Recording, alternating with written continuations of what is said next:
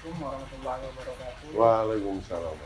Kembali lagi ke channel S M Podcast, di mana kali ini kita kedatangan tamu spesial, yaitu Pak Umar Silono yang sebelumnya menjadi wali kota wakil wali kota Yogyakarta periode dua ribu sebelas dua ribu enam belas dan sekarang telah menjabat sebagai anggota D P R D Provinsi D K I. Ya, ya, Mas Musti.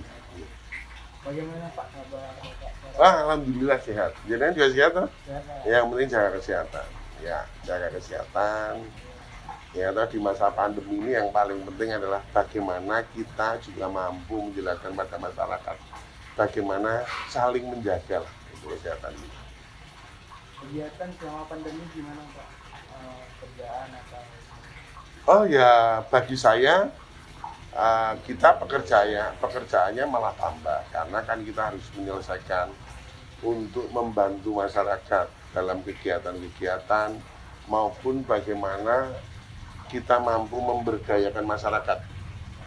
Nah, sebagai anggota dewan kan harus mampu memberdayakan masyarakat di era pandemi ini, ya, nah, sehingga masyarakat tidak terburu lah, menjadi istilahnya kesejahteraannya masih bisa dipertahankan dalam rangka mempertahankan kesejahteraan masyarakat itu bersama pemerintah tentunya, bersama eksekutif. Flashback uh, selama Bapak menjadi wakil wali kota periode sebelumnya, gimana Pak uh, apa arti yang S K P D itu Pak? Oh, jadi gini, kalau sekarang S K P D itu diganti O P D ya lah, tapi nggak apa-apa, satuan kerja perangkat daerah sama saja lah. Artinya bahwa kita itu Uh, memiliki uh, memiliki satuan kerja perangkat daerah yang sekarang itu menjadi organisasi perangkat daerah, di mana O P D ini berperan uh, untuk bekerja sama dengan, kalau di D P R beberapa O P D itu dengan komisi bekerja sama, misalnya begitu. Kemudian kalau R K A itu kan rencana kerja, rencana kerja kerjanya apa? Kerjanya anggaran. Nah, kerja itu kan kegiatan.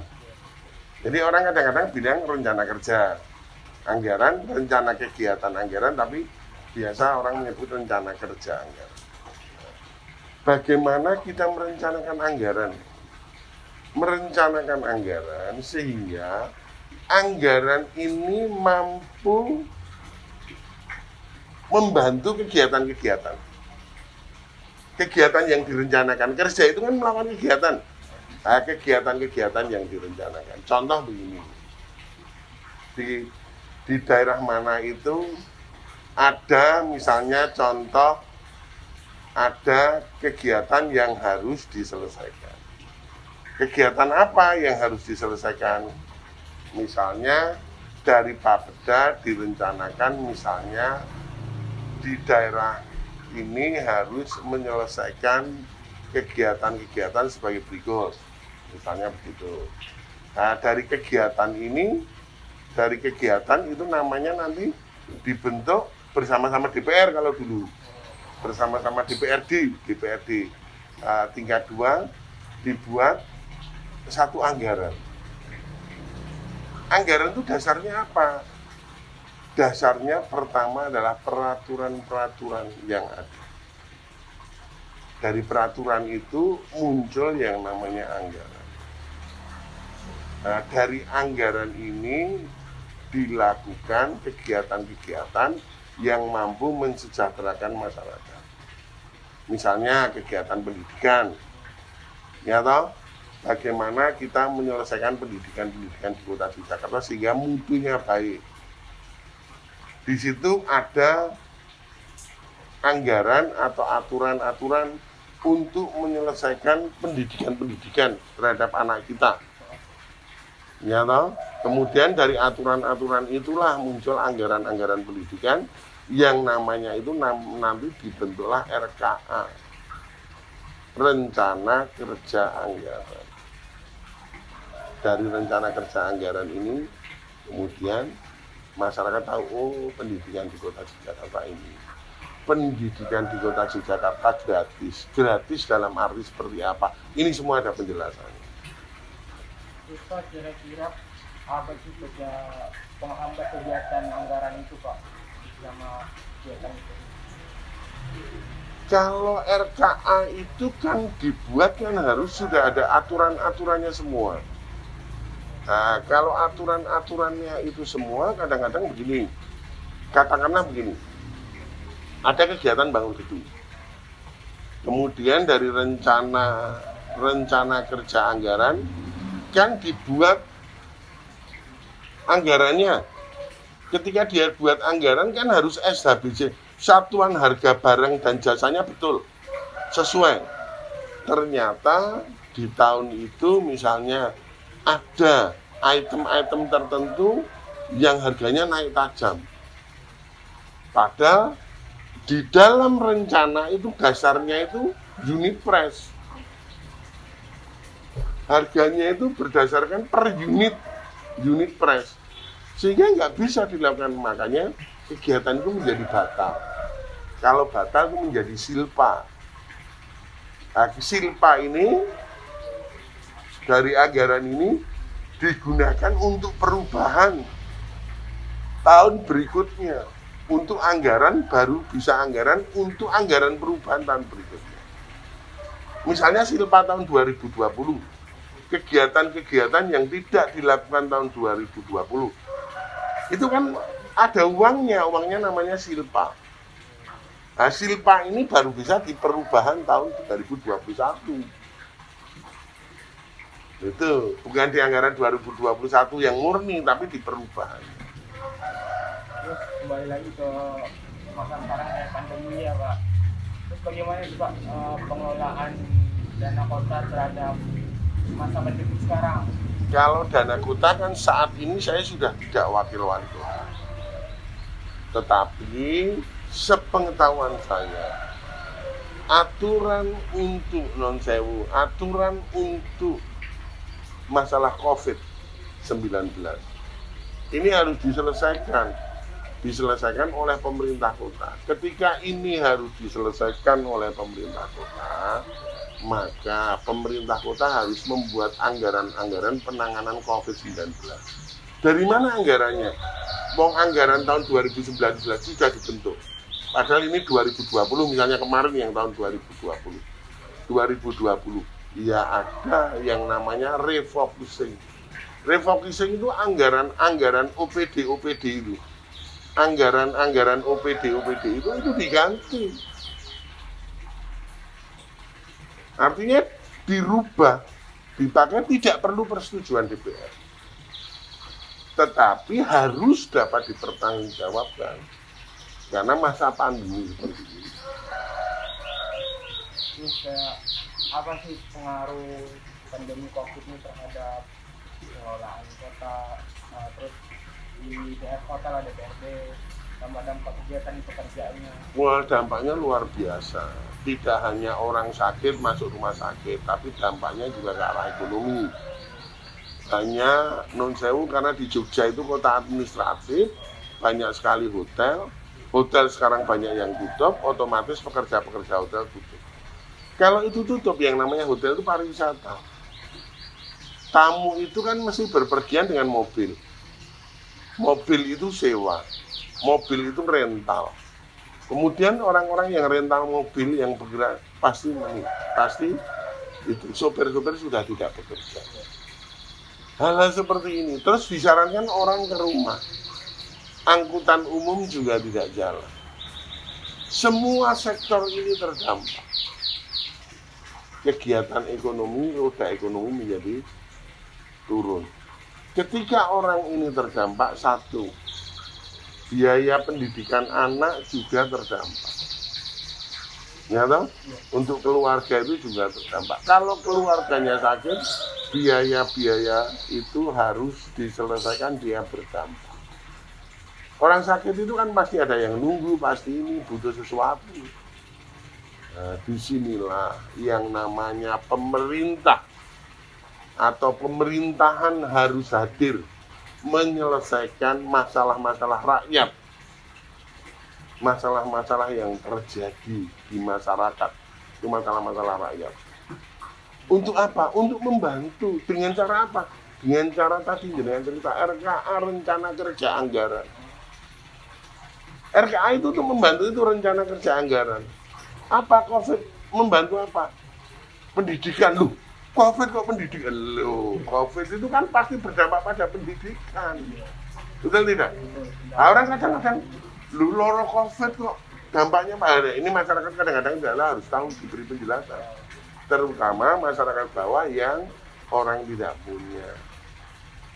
Itu kan, mah Tuhan aku ini, ini, ini, COVID, saya sudah P H K, dia nggak tahu bahwa itu sesungguhnya, itu ada dampaknya pada COVID. Ini yang harus ditangani. Pendidikan berdampak besar ya? Oh, itu. Pendidikan maupun ekonomi. Jangan sampai dengan adanya COVID ini, sumber daya manusia, anak-anak kita itu menjadi menurun, tidak boleh. Harus selalu bersaing. Sehingga gimana anak-anak kita itu nantinya menjadi orang yang mampu bekerja ketika dia menyelesaikan pendidikan. Itu bagaimana pemerintah hadir memotivasi masyarakat sehingga masyarakat menjadi tambah kuat. Karena tetap ada di balik kesulitan itu pasti ada kemudahan. Terus Pak, kan di kota ini kan banyak yang membantu di masa pandemi belajar rencana kerja anggaran. Di luar itu ada nggak Pak di lembaga mana yang ikut membantu apa selama pandemi ini Pak? Kalau orang-orang luar itu sebetulnya banyak sekali, tetapi biasanya dia tidak terekspos secara nyata. Tetapi sederhana aja lah. Tetangga, orang hidup di kota maupun di pedesaan itu kalau tetangganya, misalnya begini, tetangganya ada kena COVID, tetapi kena COVID-nya itu dia tidak bergejala atau dia kan harus diselesaikan secara aturan itu harus diselesaikan empat belas hari, sepuluh hari sampai empat belas hari. Nah, ini penyelesaian apa? Dia diisolasi di rumahnya sendiri. Kemudian masyarakat itu memberi makan setiap pagi, setiap siang, setiap malam. Tidak membayar apapun. Itulah kegotong royongan masyarakat kita. Sehingga apa? Gotong royong masyarakat kita itu menjadi hadir ketika dampak COVID itu luar biasa. Tidak ada ini di luar negeri. Adanya di Indonesia. Karena kegotong royongan ini. Nah, itu gitu Mas, begitu. Untuk dan selain R K A untuk membantu uh, masyarakat dalam pandemi kan Pak, ada lagi nggak uh, strategi pemerintah untuk selain R K A itu Pak, dengan membantu masyarakat dengan apa gitu Pak? Gimana? Strategi pemerintah hmm. untuk membantu ya, segala bidang di masa pandemi yang menurun ini Pak. Duh, sudah membantu dengan R K A semua rencana kegiatan misalnya dan gini. Di R K A itu ya Pak? Iya, misalnya begini loh, R K A itu rencana kerja anggaran kok. Anggaran itu dibuat gini, sekarang loh, misalnya begini. Ini ada Bapeda, Bapeda merencanakan. Ketika merencanakan ini O P D, O P D atau dengan tadi menyebut S K P D. S K P D itu misalnya, itu kan dinas. Nah sekarang yang berkaitan dinas kesehatan, dinas pendidikan, ya toh? Kemudian yang yang tadi terdampak dinas sosial. Nah, misalnya ini dari dinas terus kemudian B P B D, ya apa?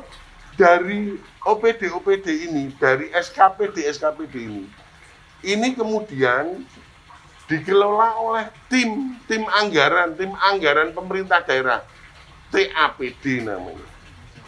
T A P D siapa yang memegang ketuanya ya Sekda. Dari T A P D ini tadi, ya tim anggaran pemerintah daerah ini yang dikelola Sekda ini tadi. Nah ini, ini namanya tadi terus dibuat bentuk tadi muncul rencana kegiatan, rencana kerja anggaran.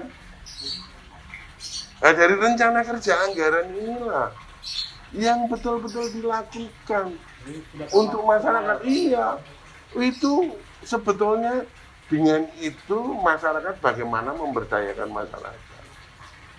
Nah, tapi jangan terlalu memanjakan masyarakat sehingga masyarakat malah menjadi tidak berdaya karena dia hanya hanya terus meminta bantuan terus Dia senang dianggap miskin, padahal sudah tidak miskin. Pokoknya aku pokoknya dianggap miskin, minta bantuan, temennya minta bantuan, itu kan masyarakatnya menjadi sakit. Gitu. Nah ini fungsinya begitu R K I. Ya, ini Pak, kan sekarang kan ada yang kasus terkait apa yang bantuan sosial itu ya Pak? Mm-hmm, kasus apa? Yang bantuan sosial COVID gitu Pak. Tidak ada kasus. Nah, kalau ada kasus pasti ke arah penegakan hukum. Kenyataannya dari bantuan-bantuan COVID ini kan tidak ada penegakan hukum.